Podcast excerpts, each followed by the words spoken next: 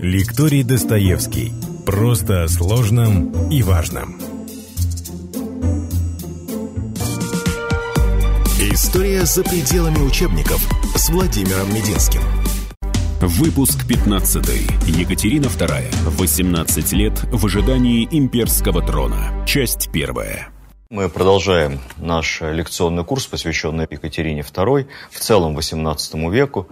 И сегодня поговорим о тех 18 годах, это 18 лет в 18 веке, когда Екатерина еще не была Екатериной Великой, а была великой княгиней Екатериной Алексеевной. Тема нашей сегодняшней лекции – великая княгиня, которая хочет стать императрицей. 18 лет, э, когда, казалось бы, ничего особенного не происходило – но на самом деле все эти годы молодая немка училась становиться русской, завоевывала авторитет в русском обществе, училась политике, училась интригам, вообще очень много училась и готовила к себя к роли будущей императрицы. Но вот ассоциации сегодняшним днем размышления на эту тему у нас будет немало. Сегодняшний наш рассказ тем, кто хочет э, получше понять русскую историю и, собственно, как это было на самом деле и почему это было. Итак, Великая княгиня. Что такое Великая княгиня? Супруга великого князя. В российской традиции так называли членов царской семьи, которые не занимали престол, или пока еще не занимали престол, но находились в самых близко родственных отношениях с царствующим домом. Великих князей в те времена было немного. Впоследствии уже во времена поздней империи великое множество. Все они занимали значимые должности, и в них несложно запутаться. Екатерина II, будущее, скончается в 1796 Жизнь ее будет не короткой по тем временам. Это, кстати, вообще отдельный миф про среднюю продолжительность жизни, которая была раньше и которая есть сейчас. Великий миф чиновников от медицины. В 16 лет она выходит замуж э, за будущего императора Петра III, и далее 18 лет ждет престола. В России, чтобы что-то добиться, надо править долго. Вот Петру Третьему не повезло, он правил полгода. Его супруга 33 года. Почувствуйте разницу. Петербург призван был поражать великолепием. Сама Елизавета появлялась на торжественных выходах, усыпанная бриллиантами, в роскошных платьях, которые она никогда не одевала дважды. Выходила на официальные молебны при целом созвездиях орденов, ездила большими императорскими поездами. Но, однако, в будничном обиходе двора, конечно, все было совсем по-другому. В Зимнем дворце царили неряшество и полная, как бы сейчас сказали, бессистемность. Все напоминало такой новорусский стиль 90-х. Екатерина II потом вспоминала в своих записках невероятное ощущение холода и грязи. Стоило лишь покинуть официальные покои. Экономика, финансы империи были в большом расстройстве. Считалось, что государственный доход составляет 16 миллионов рублей. Почему я говорю «считалось»? Потому что точного подсчета никто не вел. Уже при Екатерине была проведена ревизия финансов, как только она взошла на престол, то выяснилось, что не 16 миллионов, а 28 миллионов ежегодный доход казны. Почти в два раза больше. Наш бы Минфин и Антон Германович Силуанов были бы от такого бюджетного планирования в шоке. Основная задача юной великой княгини – произвести наследника. Как только Екатерина появляется при дворе, вся ее жизнь, ее личная жизнь э, начинает жестко контролироваться и мониториться специально представленными людьми. Началось все с интриги вокруг Чернышова. Это не тот Чернышов, блистательный граф, прославленная дворянская семья. Это такой довольно своеобразный Чернышов, который был одним из слуг ее супруга Петра III. Происхождение он был неясного, говорят, даже из крепостных. Но парень был красивый. И вот как-то так получилось, у Екатерины все-таки был вкус на красивых молодых людей. Никаких отношений с ним не было вообще. Она его использовала для каких-то своих частных поручений. Он обращался к ней матушка, она к нему обращалась сынок, при том, что сынок был лет на 10 ее старше. И вот в один из моментов некто граф Девьер, придворный камергер, застал 17-летнюю Екатерину у портьеры спальни через полуотворенную дверь, о чем-то шепчущуюся с этим самым парнем Чернышовым. Ну и даром, что Девьер был дворянин, сразу же об этом донес. Началось разбирательство. В каких отношениях состоит Чернышов без роду, без племени с великой княгиней. Ну, для профилактики его сразу арестовали. Отправили куда-то в казематы. Екатерина была в отчаянии. Не потому, что ей очень жалко Чернышова, хотя, наверное, жалко, а потому что это страшное недоверие. Она невинная девушка 17-летняя, ее так косвенно обвиняют в прелюбодеянии, да еще непонятно с кем. И даже, как впоследствии писала Екатерина в своих записках, она решила совершить самоубийство. Достала нож и пыталась им зарезаться. Ну, дальше история умалчивает. То ли нож оказался тупым, то ли она себя ударила, забыв снять корсет плотный. Ну, в любом случае, мы эту историю знаем только со слов самой Екатерины, поэтому она могла ее немного приукрасить. Тем временем Чернышов сидит в тюрьме. Все это не мешает ей завести легкую платоническую интрижку с Кириллом Разумовским, который начал за ней ухаживать. Такие были отношения при дворе. Там, всесильного фаворита, почти мужа Елизаветы Алексея Разумовского, младший брат, который прятался на дереве, когда за ним прислали в украинское село забрать его в Петербург, испугался, что его заберут солдаты. Тем не менее, он уже причесанный, знатный вельможа, набравшийся европейских наук и вообще президент Российской Академии Наук. Вот этот Кирилл Разумовский за ней ухаживает, буквально в открытую Екатерина флиртует, продолжает переписываться с Чернышовым, выражая всяческое ему сочувствие. В итоге этого Чернышова, поскольку ничего доказано не будет, никакой связи между ними не было, его отправят куда-то служить в провинцию в Оренбург.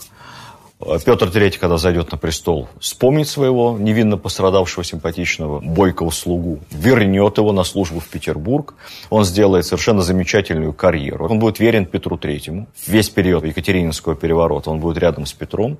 Екатерина не в обиде его, даст ему возможность дальше служить при дворе, служить в армии. Чернышов доживет до глубоко преклонных годов, опять же, возвращаясь к мифу о среднем возрасте, почти до 80, закончит свою жизнь генерал-аншефом, уважаемым человеком. Так как вокруг Екатерины вьются молодые люди, то к ней представляют специальную фрейлину, некую Марию Чеглакову, верную жену, у которой хорошие дети, красавица, умница, прекрасные отношения с мужем. Вот ее представляют специально к молодой неопытной Кате, дабы она все прелести традиционных семейных ценностей, и то, как важно родить ребенка, наследника, как этого хочет императрица, поменьше, чтобы она тратила время на всякие, как бы сейчас сказали, великосветские тусовки, а побольше занималась мужем своим Петром. Чеглакова настраивает ее на такой вот позитивный лад. При этом она, естественно, как тень везде за Екатериной ходит. Екатерине мало что, собственно, разрешается. Личной жизни в эти годы у нее нет, она под контролем. Как складывались у нее отношения с мужем? Хочу еще привести одну интересную э, цитату, я нашел из записок прусского посланника фон Мардефельда. Что он писал о Петре? Петру на тот момент 19 лет. Цитирую. «Уступает всем своим дурным склонностям. Упрям, неподатлив, не чужд жестокости, любитель выпить, любитель любовных похождений с некоторых пор стал вести себя как грубый мужлан. Не скрывает отвращения, кое питает к российской нации. Про это мы с вами говорили, обратите внимание. Замечали даже иностранные послы. Каковая нация в свой черед его ненавидит, а он над религией греческой насмехается. Супругу свою не любит, так что как иные предвидят, по некоторым признакам детей у них не будет. Однако при этом ее ревнуют. Ну, это чисто мужской подход. Так что, если хочешь к нему войти в доверие, не стоит посещать его супругу чересчур прилежно. То есть, поменьше поддерживать отношения с Екатериной, а то, а то Петр вас не взлюбит. С ним толковать следует только об осадах и битвах. Ну, мы неоднократно с вами говорили о субъективности Екатерины в своих записках, субъективности в отношении своего супруга на грани фальсификации. Ну вот перед нами официальный документ посольства. Как мы видим, что оценки во многом совпадают. А вот что писал русский посланник про Екатерину. Екатерине на тот момент 18 лет. «Великая княгиня умна и основательно не по годам.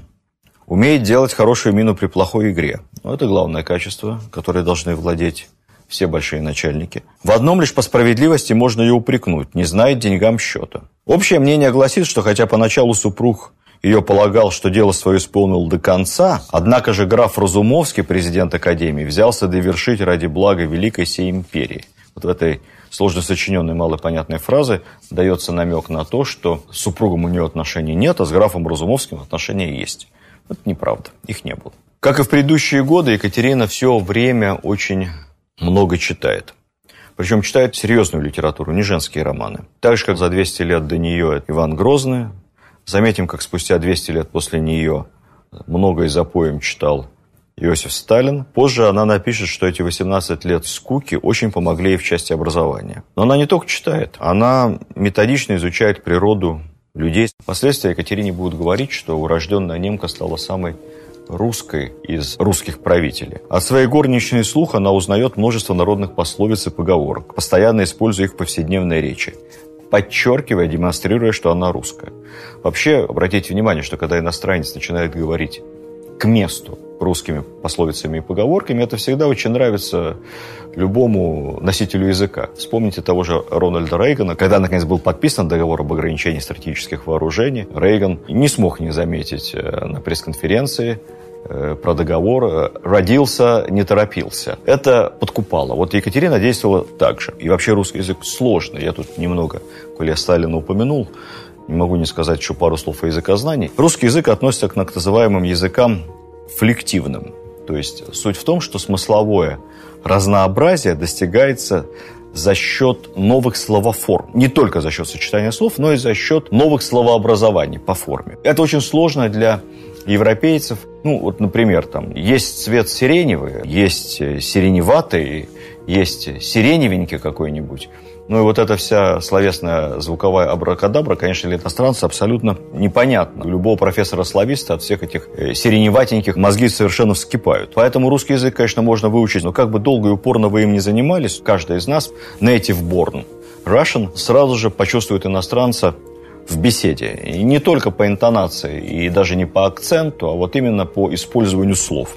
Екатерина II. 18 лет в ожидании имперского трона. Часть вторая. Екатерина овладела русским досконально. Она говорила не так, чтобы совсем без акцента, как говорят, у нее был такой легкий-легкий, как бы сейчас сказали, прибалтийский. Акцент так немножко как Лайма Вайкуля. При этом абсолютно свободно, богато, с использованием словесного диапазона. Она блестяще писала по-русски. Это о многом говорит. Учите русский язык. Номер один для вас предмет, который самым существенным образом повлияет на вашу будущую жизнь, судьбу, карьеру, достаток и все остальное, это русский язык и литература. Начинайте с этого. Читайте больше, как Екатерина, как э, многие другие. Если для вас Грозный Сталин не авторитет, посмотрите, что говорил о чтении Илон Маск. Вот когда его спросили, откуда у вас такие яркие, неординарные идеи, он ответил коротко, я просто в детстве очень много читал. И сейчас продолжаю. Читайте. Очень часто говорят о том, что Екатерина в молодости очень хотела понравиться русскому народу, как бы понравиться людям. Это, конечно, очень наивное утверждение, собственно, о каком народе идет речь. Кому она хотела понравиться? Крестьянам скутера Диканька, татарам казанским, петербургским извозчикам, московским купцам? Конечно, нет. Екатерина научилась нравиться тем, кто фактически владел Россией, то есть верхушки дворянства. Я напомню, что в это время дворянство составляет 2% населения империи, однако владеет двумя третями финансового капитала и более чем половиной всех пахотных земель России. Это европезированная Петром элита, правящий слой, говоря словами Брежневской конституции, руководящая и направляющая сила общества. Конечно, в те времена не было слова «партия». В современном смысле этого слова, когда говорили о партии, то, я думаю, что дворяне вспоминали разве что о партии в карты. Но, как ни называй, а у дворянства была своя политическая партия, или, можно даже сказать, свой боевой отряд. Это была создана Петром I гвардия. На протяжении всего XVIII века именно гвардия, боевой отряд дворянства, с непролетарской, но никак не меньшей решительностью решала вопрос о власти. В гвардии служили самые активные дворяне. Вплоть до 17 года гвардейские полки – это главный кадровый лифт империи. Поэтому популярность не просто у дворянства, а популярность в гвардии, но это просто маст для любого претендента или претендентки на российский престол. Вспомним наш рассказ о Елизавете, которую, как известно, возвели на трон 300 гвардейцев – 300 ее кумовьев, 300 гвардейцев, детей, которых она крестила, и с кем она, дочь живой легенды Петра Великого, могла запросто поднять по рюмочке Анисовой. Екатерина в самом молодом возрасте поняла главное в русской реал-политика. Россией владеет не государь, не он один, не единолично.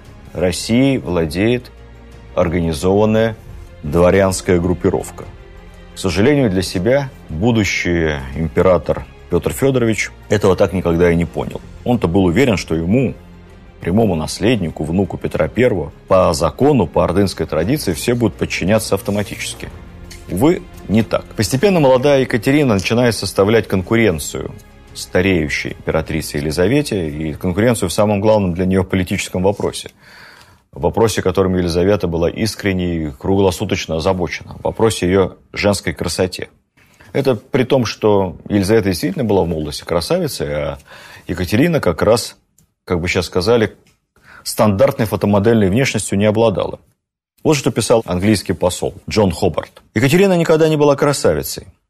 Черты ее лица далеко не так тонкие и правильные, чтобы могли составить то, что считается истинной красотой. Но прекрасный живой цвет лица, живые умные глаза, приятно очерченный рот, роскошные каштановые волосы, создают такую наружность, которую мужчина не может отнестись равнодушно. В общем, Екатерина была, как бы сейчас сказали, больше очаровашка, более charming and sexy, чем просто beautiful. И она умело этим пользуется. В общем, она и сама была в этом отношении довольно самокритична, когда писала в своих записках, давала себе такую самохарактеристику. Говоря по правде, я никогда не считала себя красивой. Но я нравилась. И думаю, это было моей силой. И еще раз, любезность, любезность и любезность. То, как ведет себя Екатерина, это, конечно, Дейл Карнеги на практике. Как завести друзей и всем всегда нравится. Вот ее собственные слова. Своему возвышению я обязана русским старушкам и в торжественных собраниях, и на простых вечеринках. Я подходила к старушкам, ну, конечно, имеется в виду богатые, особые, знатные старушки, графини, княгини. Я подходила к старушкам, садилась возле них, спрашивала об их здоровье, советовала, как употреблять им какие лекарства в случае болезни, терпеливо слушала их бесконечные рассказы о их юных летах, о нынешней скуке, о ветренности современных молодых людей. Как современно это звучит. Сама спрашивала их совета в разных делах, и каждый раз потом их искренне за это благодарила. Я знала, как зовут всех их мосик, баллонок, попугаев. Знала, когда какая из них именинница. Ну, слушайте, ваш шпиц – прелестный шпиц, не более наперстка. Я гладил все его, как шелковая шерстка – Помните? Как вам такая тема для школьного сочинения? Общее в психологическом портрете Грибоедовского Молчалина и будущей Екатерины Великой. Мы отвлеклись. Только ли старушкам собиралась нравиться Екатерина? Конечно, нет. В гораздо большей степени она желала нравиться и нравилась молодым и бравым гвардейцам. Причем не только как очаровательная женщина. Она формировала имидж патриота, человека, который ценит гвардию, любит Россию, готов служить ее интересам. И так, шаг за шагом, на протяжении всех этих 18 лет, Екатерина становилась все более, более и более популярна.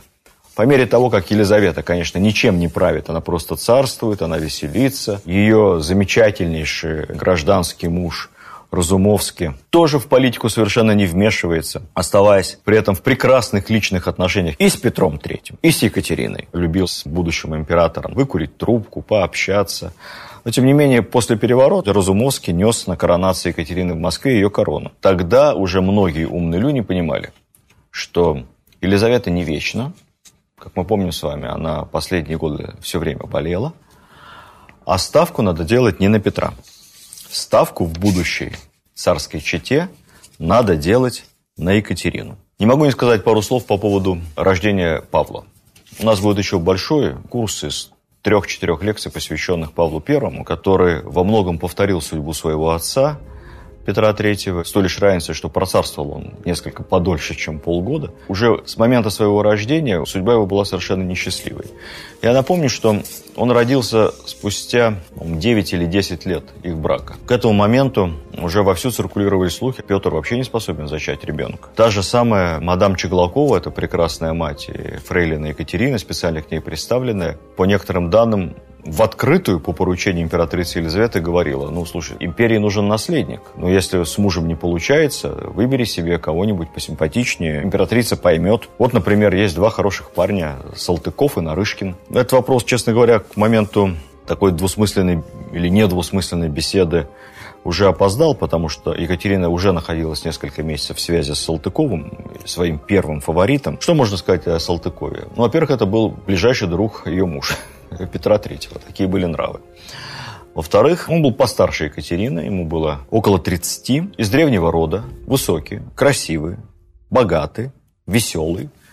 Такой вот мажор 18 века. Особых талантов за ним не водилось. Он, надо сказать, в наглую ухаживал совершенно за замужней Екатериной. Она как писала потом в своих записках, долгое время, долгие месяцы не принимала его ухаживания, терпела сколько могла, но в конце концов сдалась. И вот когда она 20 сентября 1754 года родила мальчика, коего нарекли Павлом, то сразу возник слух, чей он сын. Он сын Петра, великого князя, или он сын Салтыкова. Ребенка, если верить запискам Екатерины, сразу же унесли. Колыбелька его стояла в спальне Екатерины пустой. Екатерина два дня лежала одна на кровавых простынях, рыдала, и якобы увидела своего сына лишь спустя 40 дней после родов. При этом с появлением наследника ее положение при дворе ухудшилось. Честно говоря, ничего парадоксального в этом нету, поскольку ситуация довольно классическая. Мавр сделал свое дело. Мавр может отдыхать. Однако по Петербургу, как круги по воде, распространялись слухи. В эпоху отсутствия интернета и, мягко говоря, рудиментарных СМИ, основным источником информации для жителей столицы являлись слухи, сарафанное радио. Радио говорило следующее. Первая версия. Екатерина родила мертвого младенца, которого подменили чухонцем. Чухонцем, потому что Павел был курносый. Вторая версия. Это на самом деле сын самой Елизаветы Петровны от Разумовского. В пользу этой версии говорило то большое подчеркнутое внимание, которое императрица уделяла Павлу, сыну Екатерины. Действительно, сразу забрала его после родов и воспитывала при себе. А, мол, вся беременность Екатерины подложна. Ну, версия полуфантастическая. Елизавете на тот момент 45 лет. Следующая версия. Подлинный отец Павла Чернышов. Фантастика. Там и рядом уже к тому моменту Чернышова не было. И, наконец, самое известное – отец Павла тот самый Сергей Салтыков. Сам Салтыков, конечно, беспредельного ума человек. Он прилюдно в узких кругах всем рассказывал, что он и есть отец ребенка. Поэтому рассказы эти не способствовали укреплению монархии. Его быстренько после родов отправили дипломатом за рубеж. Так, вы знаете, в советские годы впавших в политическую ересь секретарей обкомов, в чем-то провинившихся, отправляли послами за границу. Можем сказать с вами, что советская практика базировалась на твердых исторических прецедентах. Екатерина II. 18 лет в ожидании имперского трона. Часть третья.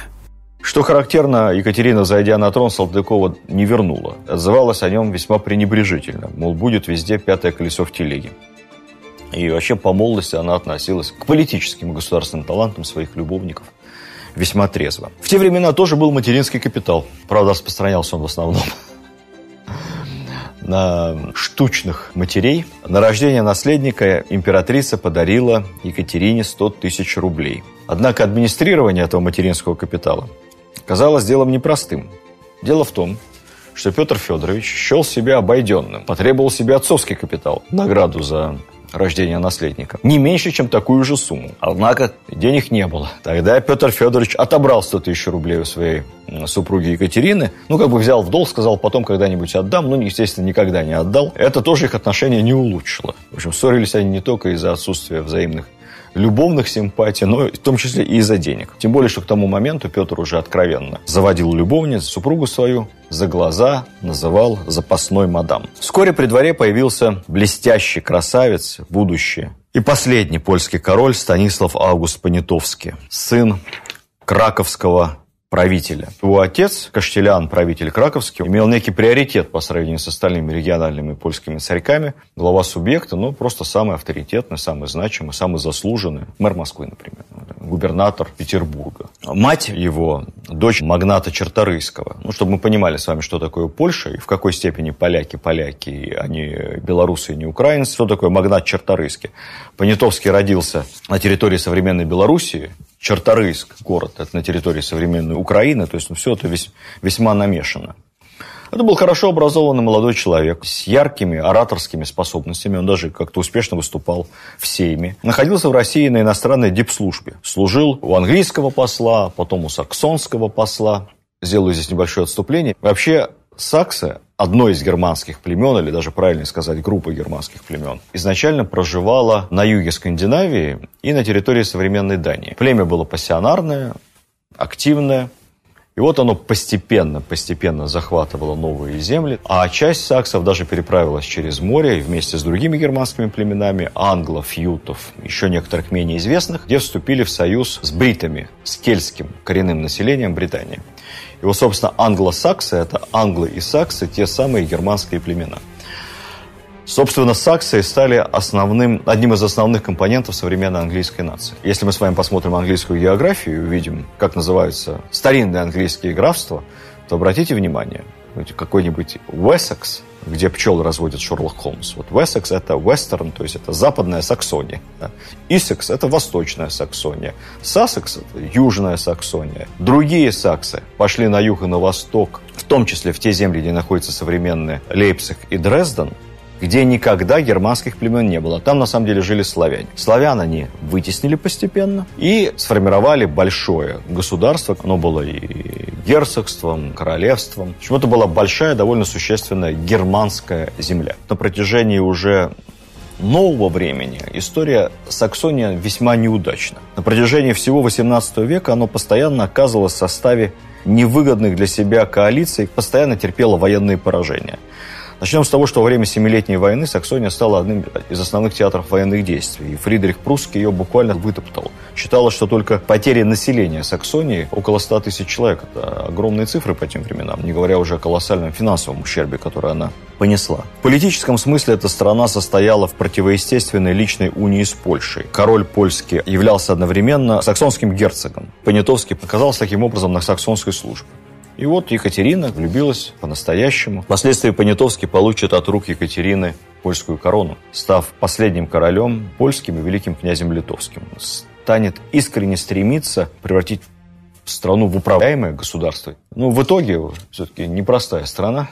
В итоге ничего этого хорошего парня не получится. Позже, в 1795 году, после подавления очередного польского восстания, восстания Тадеуша Костюшка, Понятовский оставит Варшаву и в сопровождении российских драгун прибудет в Гродно, где и подпишет акт отречения от престола. Впрочем, последние годы своей жизни Понятовский проведет в Петербурге, где и скончается с королевскими почестями, будет похоронен на Невском проспекте в храме Святой Екатерины. Могилы его там нет, поэтому не пытайтесь во время поездки в Петербург найти могилу последнего польского короля, его потом перезахоронят в Польше. Мы так подробно об этом говорим, потому что Понятовский совершил удивительную вещь. Он сохранил все любовные письма Екатерины, и они довольно много рассказывают нам о личности молодой Екатерины, об их отношениях. В декабре 1757 года Екатерина родит второго ребенка, дочь Анну. Однако Петр вновь выражает озабоченность насчет аутентичности своего отцовства, беседует с Нарышкиным примерно в таком ключе. «Бог знает, откуда моя жена берет свою беременность. Я не слишком-то знаю, мой ли это ребенок и должен ли я его принять на свой счет». Сомнения в отцовстве были настолько велики, что на официальное мероприятие крещения маленькой Анны. К сожалению, она умрет в младенчестве. Даже не пригласили официальных гостей. Все это было в таком узком семейном кругу. Есть такой эпизод забавный в воспоминаниях того самого Понятовского. О том, как он как-то возвращался с ночного свидания со своей возлюбленной Екатериной. И вот что он далее пишет. Прямо все в стилистике Дюма, королева Марго, только меньше крови. Я едва успел сделать несколько шагов, как меня окружили всадники с саблями наголо, взяли за ворот и повели к великому князю Петру. Я уж думал, что пробил мой последний час. Великий князь прямыми словами спросил меня, не пользую ли я его жену, на что я ответил, конечно, нет. Отдадим должное выдержке пана Станислава. Петр несколько часов удерживал его под стражей, потом пригласил его на прогулку по парку в Петергофе и сказал с глазу на глаз. Ну ладно, что ты как маленький? Отчего не признался мне вовремя? Если бы ты это сделал, не вышло бы всей этой суматохи. В общем, все это очень забавно.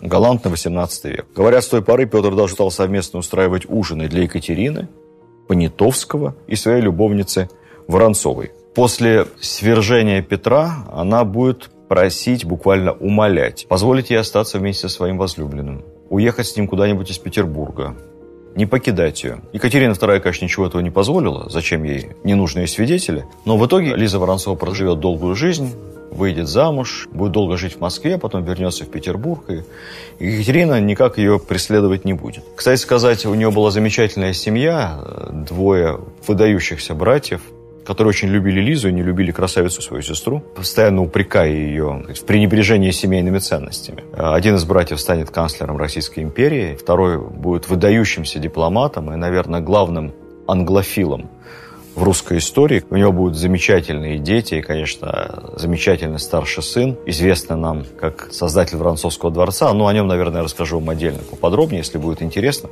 Напишите об этом в комментариях. Поскольку говорить о Екатерине можно бесконечно, я решил структурировать наши рассказы. И у нас будет еще лекции не хронологические, а лекции смысловые. Одна лекция будет посвящена внутренней политике Екатерины, одна внешней политике – и, наверное, еще отдельно поговорим о екатеринских фаворитах. Также у нас отдельные лекции будут посвящены главным полководцам той эпохи. Суворову, Потемкину, не только полководцу, но и ведущему государственному деятелю, Ушакову. Ну и посмотрим. Если будет интерес, может быть, поговорим о ком-нибудь еще. Видеоверсию данного подкаста смотрите на сайте достоверно.ру.